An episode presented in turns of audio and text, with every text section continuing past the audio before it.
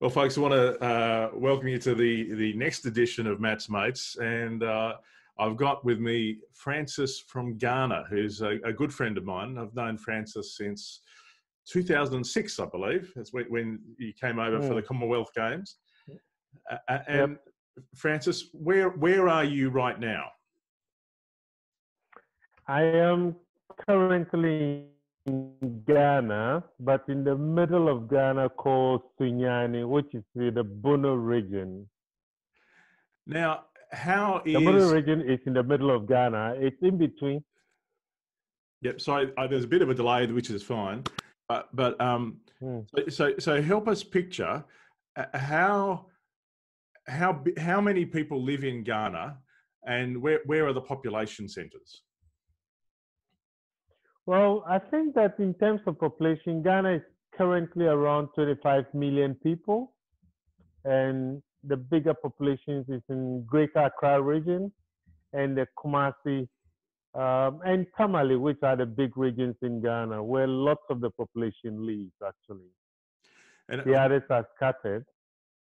And and Ghana uh, is one of the most stable democracies in Africa. It's in West Africa, not too far from Nigeria, uh, which is where. Yeah. So I know for a lot of Australians and Tasmanians, they see Africa and think everything's the same, but it's it, Africa is like it's like saying that uh, Europe and everything's the same. But it's not. Africa yeah. is a continent, and there are lots of countries within mm. the continent. Um, mm. how is the COVID nineteen crisis emerging in in Ghana at the moment? How's it going? Well, I think that the COVID nineteen it's a world pandemic, and Ghana has its share as well. I think that we recorded the first two cases in the very early days of March, and currently, as I speak, there are about 834 cases that have been recorded in Ghana currently. With the epicenter or centers being in Accra and Kumasi. But there's been some regional distribution. There is 16 regions in Ghana. I think across 10 regions, we have had their fair share of the COVID-19 positive cases. Some, while some have 500 plus, others have 50, others have 10, others have nine, and others have um, two and one respectively across these 10 regions. So there are six regions that has not been that there hasn't been any record of any positive case as of now. Now, if it really takes hold, what are the healthcare systems like in Ghana? Um, if it does, I think that we don't have the capacity.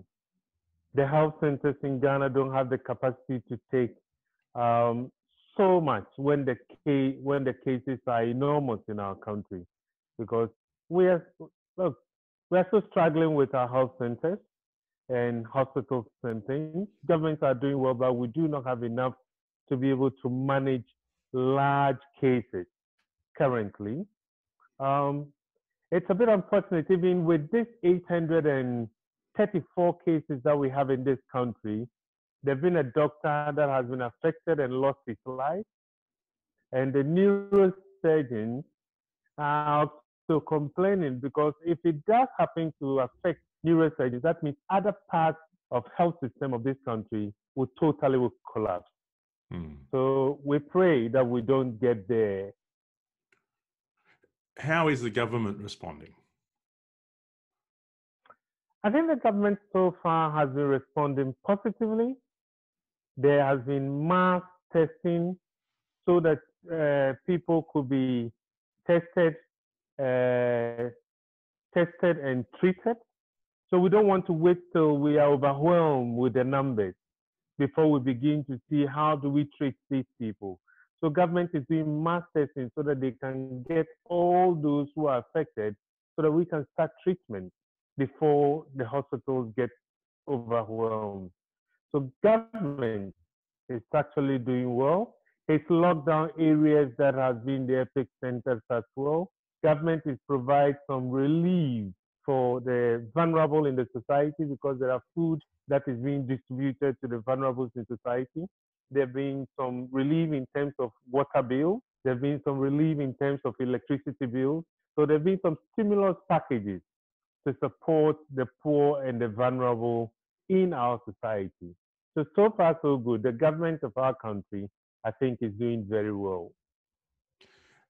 And what's it meant for you and Olive personally? Olive, of course, is your wife. How has mm. how has it affected you so far? Uh, look, I may say Olive is part of the frontline uh, workers because she works in a hospital, um, which means that she has to go to work and come every day. And with the kind of uh, threat that the disease poses, with her going and come every day when she goes and come, it's prayer how does she go safely? How does she work safely? And how does she come home without actually contracting the disease? Because it will be a devastating effect. If she gets it, it means the whole family is going to be affected. Mm. We have other people living in her, so there are about five of us living in the household. So it means that we could be affected as well. But the other challenge that we have in the country and Olive have been saying it is the PPE, which they call personal protective equipment, hmm. which government has not been able to supply enough for hmm. every health worker to be able to protect them. Um, Olive loves to work in the hospital. She loves to work with people. And it is her desire to be able to work and help and support people actually when they come to the hospital. I see her heart in that she she's doing that as a ministry for herself. But for me, my my my desire and my thinking every day is praying and strategizing and asking the question: If it does happen in where we are, how would I respond? Hmm. How do I actually respond to this in making sure that we are supporting the people we are working with? Fusion works with communities. And it's the community that we work with that actually brings us the hope that we so desire. Mm. So how do we respond if it happens? So mm. I have been working and strategizing towards that. And as I speak to you, even though I'm in Sunyani, tomorrow early in the morning, uh, which will be the ninth at your place, I will be on my way to Yendi, be able to assess the ground and see what is happening, what can we do, who do we begin to talk to, in that direction. So, for those that aren't aware, Yendi is uh, further north uh, and, and, hmm. slightly mm. to the is it to the east or the west? East. Yep. Yeah, to the east.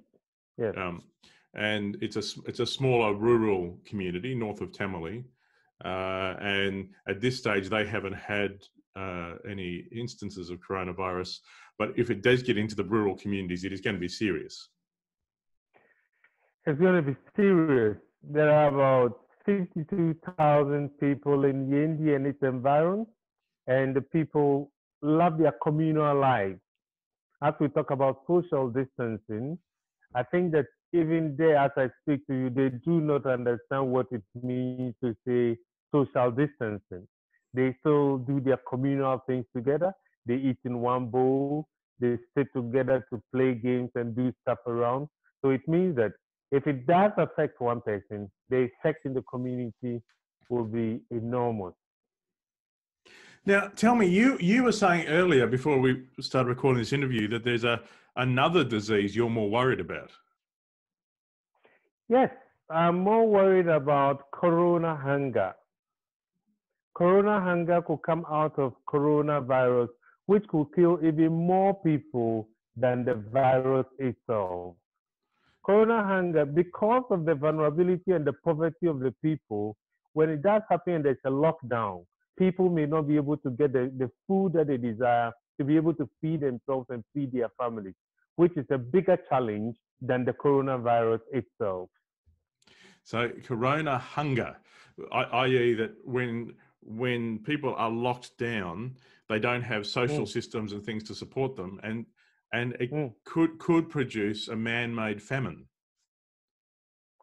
Definitely, and the other thing is that because of the higher levels of poverty in our society, uh, people are being laid off from their employment places and they are not being paid anything. And you know, this came as a surprise. So people have not saved enough to be able to live on when there is a total lockdown or a partial lockdown for them to be able to survive. Um, and that is what we fear. And that is my fear that mm. I pray that we don't get there because when we get there, it will be a bigger challenge than the coronavirus itself. Absolutely. And even as I speak, in the Upper West region, there is uh, other diseases that is affecting people, but because of the coronavirus, all the attention have been shifted to the coronavirus at the expense of other diseases who are claiming lives in our country as well. Yeah. Well, Francis, how how would people in Tasmania and, and Australia be? what's the best way for us to be praying for you and for the country of Ghana? I think for me, it's just the courage to do the things that the Lord wants me to do, hmm. to be a support for my friends and my colleagues and my countrymates. And I need the courage to be able to stand in times of the need. But for Ghana, I pray that the coronavirus did not flood our country. Mm. I hmm. pray that no matter how difficult it is, we should be able to protect and preserve the sanctity of our health system so that it doesn't affect so many people, such that we can be able to contain that. Pray for the government, pray for resources as well, and pray for those who are starving as a result of coronavirus. Pray that the Lord will provide for them and then protect them as well. But especially, I want you to pray for the frontliners, which are the nurses, the doctors, the police, and the military and the paramilitary, who are the forefront of all of this. I know that they all have families. And if it affects any one of them, it means that it affects their family and it affects their community. So I pray for safety for all these people who are the forefront of the fight against coronavirus. Mm. Well, thanks for making time to chat to us. And uh, I, I, think in, in, probably in about four or six weeks, we'll come back to you and, and see how it's going in Ghana. Thank you very much. I, I thank you for the opportunity to be able to share some of these things about our country and our communities to uh, Tasmania and across the world.